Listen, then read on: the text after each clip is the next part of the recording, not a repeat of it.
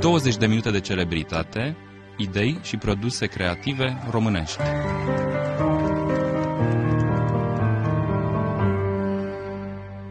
Bine v-am găsit, domnule profesor. Bună ziua, mulțumesc de invitație. Invitatul nostru, iată, domnul profesor universitar dr. Marian Petcu, este profesor la Facultatea de Jurnalism și Științele Comunicării, Universitatea București, cu un uh, recent uh, lansat uh, studiu, cum să-i spunem, enciclopedie, că asta este fapt termenul, Enciclopedia Cenzurii din România, o lucrare monumentală în două volume, fiecare dintre ele depășind 350 de pagini, care acoperă 380 de ani, venind dinspre 1640 1640 da. și ajungând în 2018 18, cu uh, cenzurarea volumului în chineză a lui Claus Iohannis. Da, ba chiar încă sunt câteva informații după, pentru că asta nu are cap și coadă cenzură. Da, este o enciclopedie cronologică, ca să o încadrăm așa într-o clasificare cât de cât. De ce 1640 mai Pentru că atunci apar primele legiuiri laice care prevăd pedapsa cu moartea pentru cei care împrăștie în locurile publice înscrisuri nu? calomnioase, am spune noi astăzi. Aici este o altă paranteză, dacă vreți. La noi s-a discutat dacă exista protopresă, adică presă manuscrisă. Manuscris. Nu avem, nu s-a păstrat. Dar de ce avem o lege contra lor dacă n-au existat? Adică știm să se fi dat vreo lege contra ceva ce nu există ca manifestare publică. Asta înseamnă că dacă aveam o lege împotriva acestor uh, manuscrise, nu, care vizau persoane, moraluri, etc., ele au existat, dar nu s-au păstrat. Avem, iată, 1640. Deci ceea ce știm noi despre alte spații, cum ar fi, de exemplu, cel de la Roma, în perioada aia înfloreau uh, scrierile Oh, da, și în Franța, gândiți-vă, noi avem un Primul decalaj, exemplu care mi-a venit în da, minte. Da, avem un decalaj destul de jenant. Gândiți gândiți-vă, francezii au presă de la În materie de calomnie chiar e bine. Că da, da. Ori noi suntem cam la 190 de ani de presă de limbă română, cu oarecare seriozitate nu luăm în calcul aici și tentativele. Firește, sunteți și uh, un istoric documentat pe această zonă a istoriei presei. Poate facem câteva oprire apropo de încadrarea, să zicem, a cenzurii în cele două volume, modul în care le-ați uh, împărțit și dacă putem observa, mă rog, uh, diferitele forme de cenzură. și cum ați definit cenzura? Mă interesează de la ce definiție ați pornit. Bun, uh, aici dacă veți lua mai mulți autori, veți obține la final o scurtă definiție critică. Orice gest, nu? nu, al unei autorități, fie ea administrativă, religioasă, politică, etc., de condiționare a exprimării libere în funcție de valori, principii pe care înțelege să le protejeze la un moment dat. Dar eu n-aș vrea să cenzură, ci despre cenzuri, adică a îmbrăcat atâtea forme, ceea ce a fost cenzurat într-o epocă n-a mai fost cenzurat în alta, ceea ce era permis într-un spațiu cultural, în altul nu era permis. Dar luați numai uh, perioada comunistă la noi și o să vedeți că ea nu este egală. Adică mecanismele de reprimare cunosc oarecare baleiere, sunt uneori mai severe de după război până pleacă rușii de aici, nu? După care devin mai relaxate, mai respirabile. În funcție de public. zonă și de artă chiar.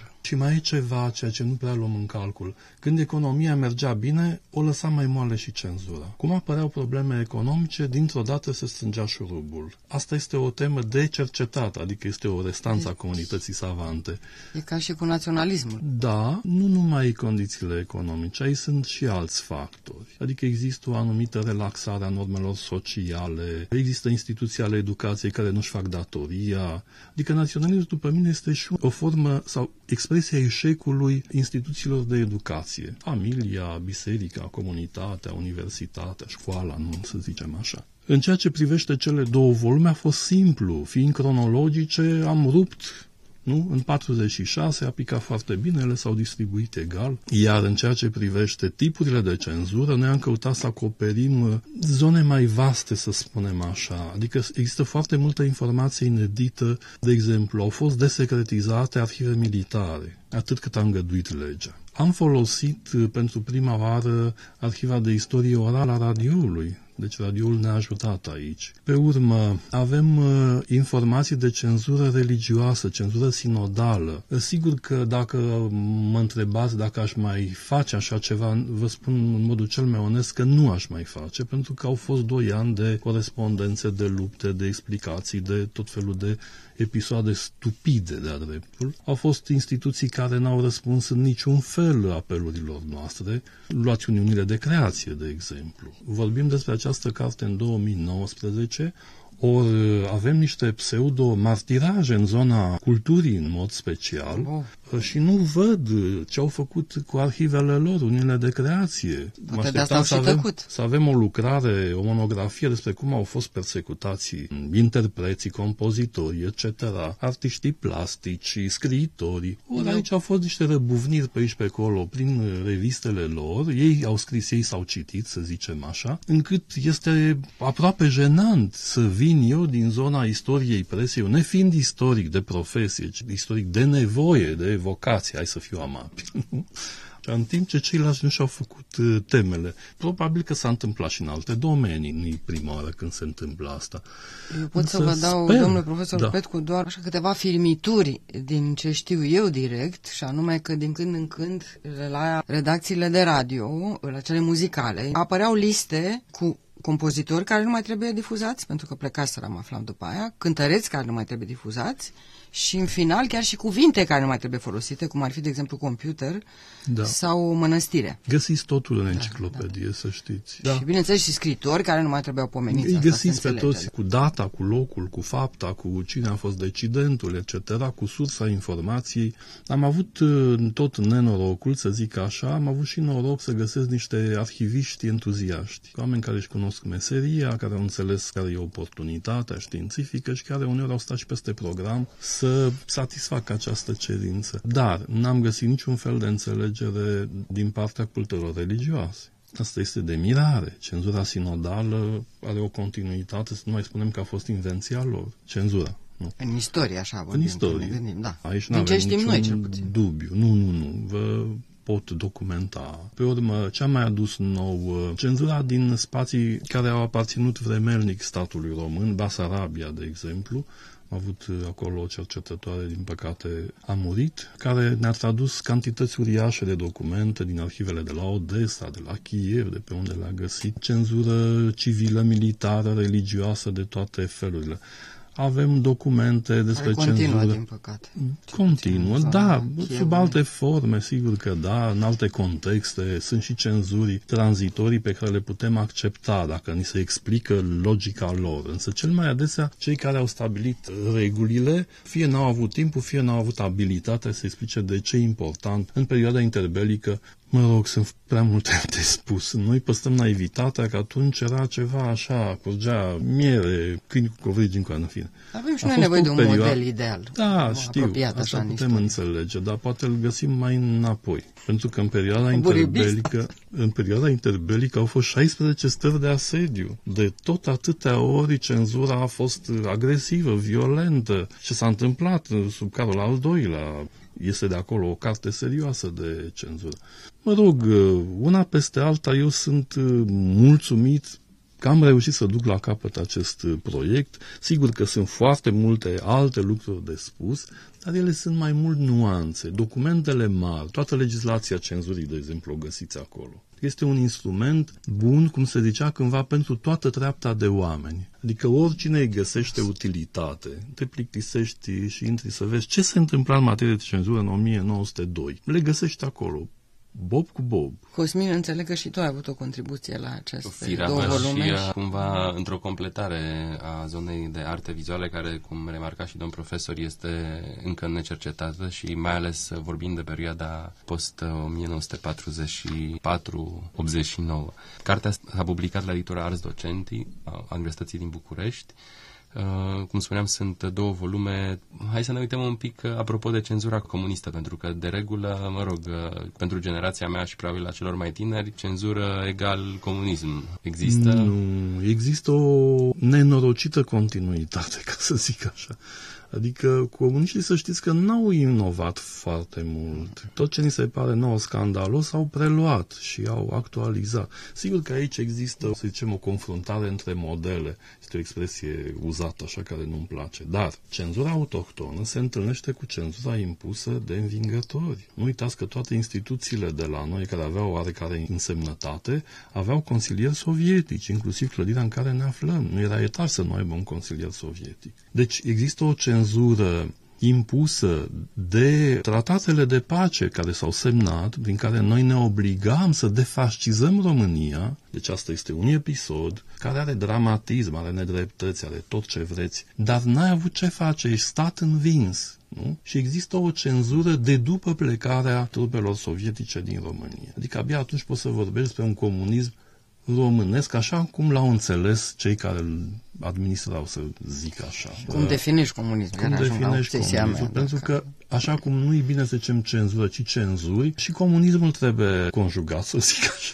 Există comunisme, nu? Există forme, există direcții. Gândiți-vă ce comunism era în Iugoslavia, pe care îl disprețuia tot lagărul comunist la un moment dat ce straniu comunism au avut chinezii când au trecut din feudalism în comunism, adică n-au trăit capitalism, adică sunt niște lucruri pe care lumea nu le poate înțelege. Cuba mai este comunistă, China mai este, nu știm, adică știm, dar nu vrem să intrăm în mecanismele astea de interpretare, de explicare. Însă, revenind la uh, cenzura comunistă, da, ea are vârste, să zic așa. Deci există după venirea lui Ceaușescu, lumea scriitoricească și artiștii în general sunt mai sensibili și pot recunoaște că există o oarecare relaxare se importă mai multă carte străină, muzică străină, se circulă mai mult. E o perioadă de respir, o să zicem așa. Ceaușescu are oarecare credibilitate, ne împrumutăm mai bine, se fac investiții, oamenii pot fi cumpărați cu foarte puțin.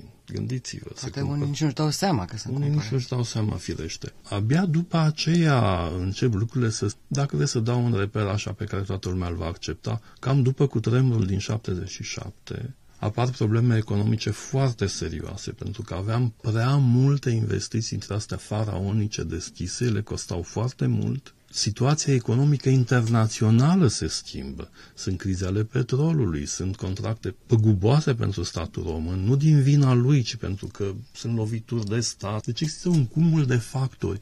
Tot dramatismul ăsta economic se reflectă și în viața culturală. Și, într-adevăr, există niște valuri dintre astea de autohtonism, să nu zicem naționalist, că se supără unii pe noi. Nu-i rău în sine să fii naționalist, dar trebuie să negociem conținutul acestui exact. concept. Dar și ăsta este depreciativ, autohtonism, nici nu știu cum să zic. Patriotism? O să inventez un cuvânt valiză, să iau câte ceva din fiecare și să vedem dacă... O struță Camila, așa. Da, dacă cineva îl ia în seamă. Așa se explică de ce cultura occidentală pătrunde din ce în ce mai greu de ce artiștii români călătoresc uh, mai greu, mai rar. Sunt și episoade comice. Eu sunt uh-huh. supărat pe cei din mele de creație, de exemplu, numai negocierile în timpul uh, mandatului doamnei Ceaușescu, să-i zicem așa. Cabinetul uh, care aproba când pleacă filarmonica și unde pleacă și tăia, deci cei cu atâția suflători 30, nu, 15, să, să cânte mai să tare. Cânte mai tare, fel da. de momente dintre astea care, într-o antologie a prostiei, uh, o să ocupe niște 500, da. capitole da. consistente. Noi vorbim despre rezistență prin cultură, adică nu ne-am asumat uh, eșecurile și uh, lipsa protestului. Foarte firave protestele la noi, să fim onești. Mare literatură de sertar, nu a existat. A existat o literatură a frustrării, a enervării, a răzbunării simbolice, dar vedeți bine că după 90 nu s-au umplut bibliotecile de literatura reprimată. Uh, aici, iarăși, suntem lipsiți de onestitate. Vorbim despre rezistența prin cultură. Care forme de rezistență? Arătați-mi o singură monografie care dă seama despre această rezistență prin cultură. Cred că la nivel minim, domnule profesor Marian Petcu, eu aș, ca explicație, aș găsi faptul că oamenii, neavând mare lucru altceva de făcut, în afară de mici distracții, citeau citeau foarte mult. Da. E o formă, deci sunt multe de Bancurile, cititul da. de cărți. Bancurile, poreclele. și acum că m-am dus la... forme de răzbunare simbolică Slobozia sau nu știu ce, da. și am găsit balanța lui Băieșul. Trebuie să o cumpăr împreună cu un pește congelat. Da, da. Bun, în spațiul rural era și mai complicat, dar uh, uitați-vă, v-am dat exemple de restanțe. Adică încă sunt foarte multe lucruri de recuperat, pentru că nu ne este foarte clară relația dintre propagandă și cenzură. Ele sunt surori. Nu avem cărți despre propagandă propagandă. Din fericire, în momentul de față, deci iată, în 30 de ani, avem 18 cărți despre cenzură. Sigur, nu discutăm calitatea lor, sunt uh, vreo 5 teze de doctorat în istorie la Universitatea din Oradea.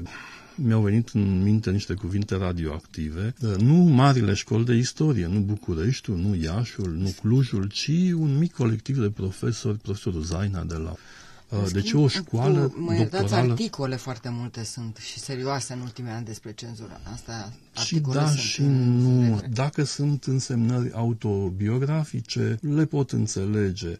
Durerea este că există tone de arhive neexplorate. La zi Ornea. Da, da, de, da. Adică nu, nu, foarte serios. nu minimalizez mărturia orală.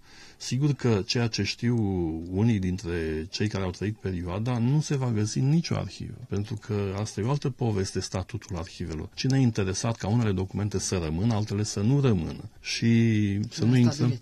Da. Exact. Apropo de acest lucru, da. există și uh, mistificarea care s-a întâmplat, nu așa? Adică, apropo de rezistență prin cultură, sunt uh, mai mulți rezistenți prin cultură acum, post-89, decât...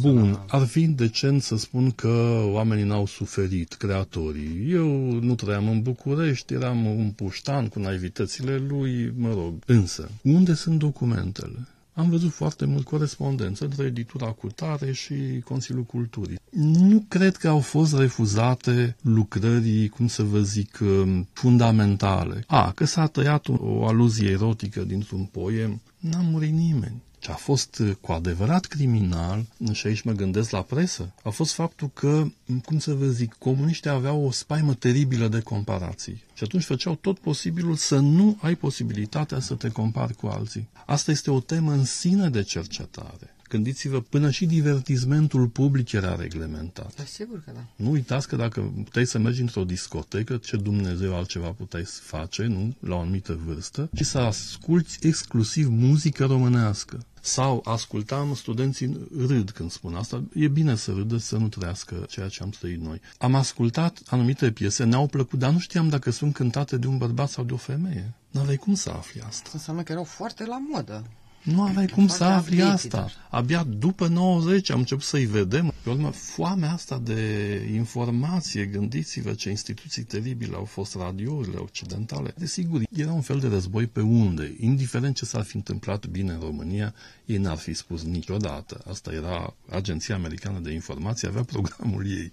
Normal. Însă, pentru noi era un discurs alternativ, să zicem. Și sunt foarte multe, uitați-vă, instituția școlii, cenzurarea manualelor, dependența de profesor, pentru că profesorii sunt supărați că studenții sunt mai superficiali. Ok, sunt mai superficial pentru că nu mai sunt la fel de dependenți. Par superficial, dar ei nu sunt la fel de dependenți de profesor. Anumite lucruri doar el le știa avea o carte adusă de cineva din Franța, o ținea acasă și sunt, preda din ea. Plus că sunt bombardați din toate părțile. De Sigur, este de surse, derutant. mai credibile da. sau mai e adevărat, credibile. e adevărat. Aici... V-aș întreba, mă da. iertați, domnul profesor Marian Petcu, pentru că ați pomenit de studenți, mi se pare foarte important să vă întreb dacă la unii dintre ei sau la ce vedeți în presă în general, fie scrisă pe net, fie scrisă la un ziar online da. sau uh, audio-video, dacă vi se pare că există și pericolul autocenzurii că încă mai există. Autocenzura, uitați, înseamnă un tip de cost. Deci, într-un fel, gândesc și vorbesc în spațiu privat și altfel gândesc și vorbesc în spațiul public. Aici trebuie să vedem autocenzura și temeiurile ei. De unde vine autocenzura? Din educația noastră, din teama de sancțiune, sunt motivații multiple aici. Da, starea optimă, să zicem, a unui individ este să se autocenzureze, adică noi trebuie să reabilităm din perspectivă etică minciuna o societate, o rețea socială n-ar putea funcționa fără autocenzură. Dacă ai un șef imbecil, nu-i spui că este imbecil.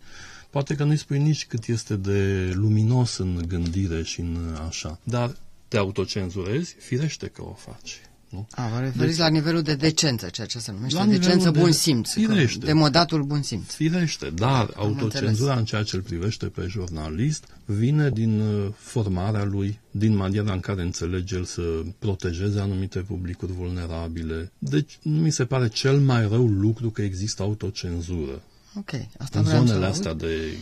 Și, și în ceea ce privește mult clamata divizare a populației din cauza presei, sunteți de acord cu această idee? Populația este împărțită în două sau în trei? Nu, nu pentru cred că... că există o astfel de polarizare, poate în momente electorale. Însă, Asta e firească. Nu, nu cred că populația poate fi așa de manipulată, mai ales în condiții de pluralism informațional. Adică oamenii au atâtea posibilități acum, numai să-și dorească. Tragedia este alta, ei nu-și doresc adevărul. Ca fost jurnalist vă pot spune câte n-am făcut câte anchete, cât nesomn, cât alergătură, cât risc să demonstrăm ceva, noi demonstram că ea furau, nu li se întâmpla nimic și ce înțelegea populația cititoare, să zicem așa? Că jurnaliștii mint. Adică statul are pe conștiință o parte din presă prin lipsa lui de reacție. Deci depinde și de populație. Da, el are acum posibilitatea să vadă și să aibă anticorpi pentru manipulare, nu? Are alternative de informare, nu?